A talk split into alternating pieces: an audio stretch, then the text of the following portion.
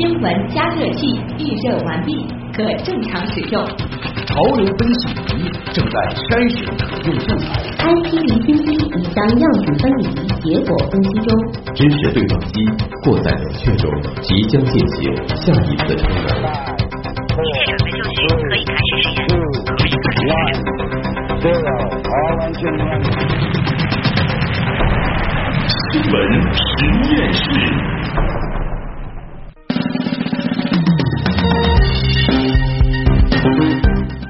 资讯背后有内涵，新闻里面找知识。欢迎来到有可能是最长知识的广播新闻节目《新闻实验室》。各位好，我是旭东。各位好，我是程曦。在今天的新闻实验室正式开工前，我们首先关心天气情况。未来三小时内，本市阴，偶有零星的小雨，温度在十七到二十摄氏度之间，还是比较舒服的。相对湿度百分之六十至百分之八十。再来预告一下，明天上班时候的天气是阴天，十八至二十度。目前的实时空气质量指数也是非常不错，达到三十七优。好，我们再来看一下天象。今天晚上的月相是残月。明天凌晨的两点三十八分，矮行星冥王星方丈，也就是距角太阳九十度。在四点三十一分的时候，出现月球和金星的情况，两者的视距只有四啊零度四十一分。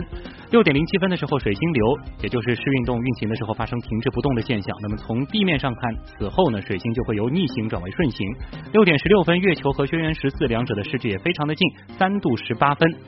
在明天下午的一点三十八分，天龙座流星雨迎来极大时刻，所以今天后半夜开始就可以观测，辐射点是在西北方。好，我们来关注一下今天晚上新闻实验室的话题是怎样安排的。青蒿良药济苍生年度盛典益诺翁，美团点评闪电婚，微软整装再启程。嗯，这个青蒿良药济苍生啊，中国药学家屠呦呦喜获诺贝尔生理学和医学奖，他所发现的青蒿素每年拯救数以十万计的生命。今天晚上，让我们一起来关注屠呦呦和那一颗影响世界的小草。年度盛典益诺翁，今年的诺贝尔物理化学奖是聚焦中微子和 DNA。中微子它到底是什么？DNA 的修复机制又和我们有什么样的关系呢？科普的同时，我们也不忘扒一扒这永远花不完的诺贝尔奖金。美团点评闪电婚，美团和大众点评呢是联合宣布正式合并，两家团购巨头多年来有着怎样的恩怨？合并之后能给消费者带来更多的实惠吗？稍后关注美团和点评的相杀相爱。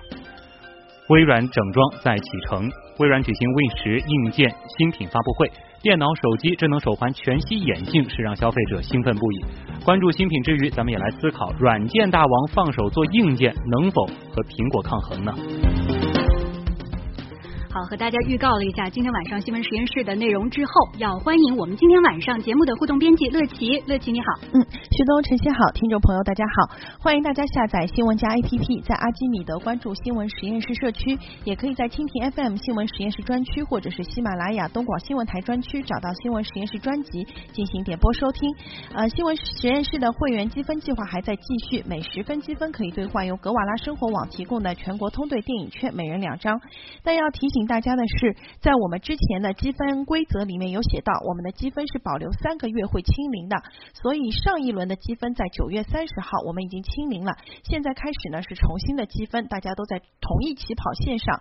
那我们新的积分规则有所微调，啊，三十五是一百楼和新朋友仍然会有积分，但是沙发和介绍新朋友的老会员，我们不再送出积分了。那么详细情况大家也可以关注我们呃实验室社区的会员积分计划二。点零版一定要读一下哈。嗯，我们还是希望所有的听众朋友继续支持新闻实验室，积极盖楼。好，马上开启今晚的第一个话题：青蒿良药济苍生。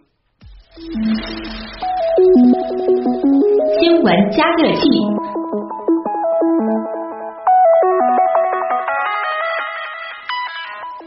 回顾这个国庆假期，对国人来说最振奋，也可以算是最热门的一个话题，绝非诺贝尔奖莫属了。十月五号的时候，瑞典卡罗林医学院在斯德哥尔摩宣布，将二零一五年诺贝尔生理学或医学奖授予被誉为青蒿素之母的中国药学家屠呦呦以及两名另外的科学家。威廉·坎贝尔和大村智，以表彰他们在寄生虫疾病治疗研究方面取得的成就。嗯，真是振奋人心的消息。这是咱们中国科学家因为在中国本土进行的科学研究而首次获得诺贝尔科学奖，是中国医学界迄今为止获得的最高奖项，嗯也是中医药成果获得的一个最高奖项啊。国务院总理李克强五号致信国家中医药管理局，表示祝贺的时候就指出，屠呦呦的获奖是中国科技繁荣进步的体现，也是中医药对人类健康事业做出巨大贡献的体现。嗯诺贝尔奖评选委员会在声明当中说，由寄生虫引发的疾病困扰了人类几千年，并成为重大的全球性健康问题。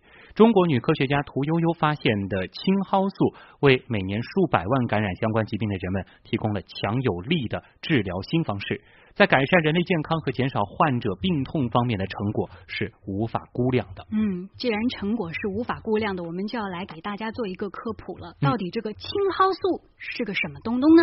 这是熔点一百五十六至一百五十七摄氏度的一种白色真菌。如果听着大家觉得不是那么直观啊，好像觉得有点离自己的生活太远了，嗯那我们就来简单的给您说说青蒿这种植物。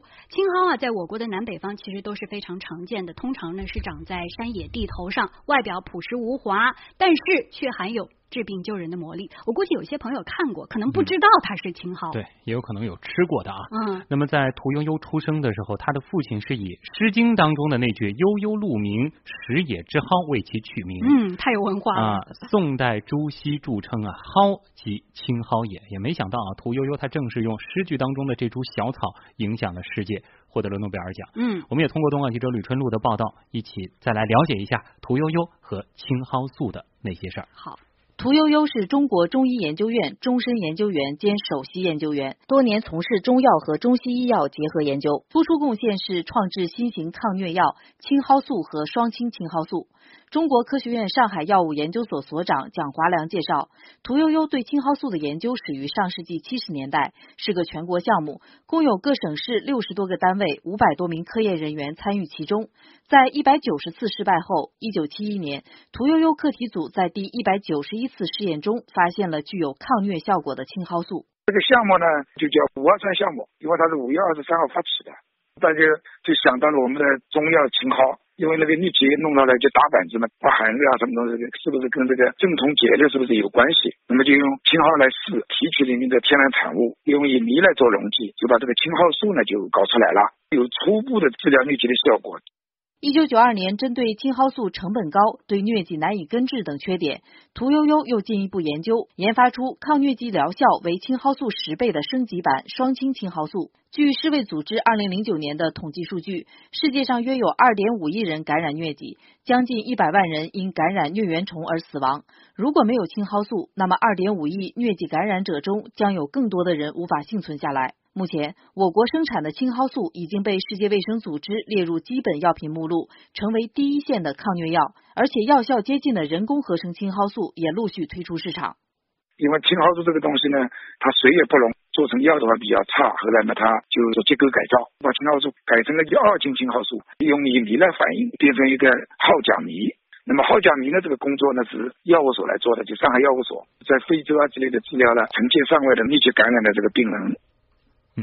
那其实关于这个话题，网上其实这个祝贺的、庆贺的声音还是非常多的啊。嗯，乐姐给大家盘点一下。嗯，好的。像这个网友汤汤水水他就说，为屠呦呦点赞是祖国的荣耀，嗯也希望能够有更多我们杰出的中国科学家能够获奖哈。嗯呃，另外还有这个网友放开那蜘蛛说，屠呦呦这是给我们国家长脸，这也是很多网友的心声。嗯还有网友说了，希望国家能够为这些科技人才提供更多的扶持和福利啊。嗯另外呢，去根据诺贝尔奖官方网站的最新消息啊，诺贝尔文学奖也于今晚呃揭晓了，嗯获奖者呢是白俄罗斯的作家和记者，叫做斯维特兰娜·阿列克谢耶维奇。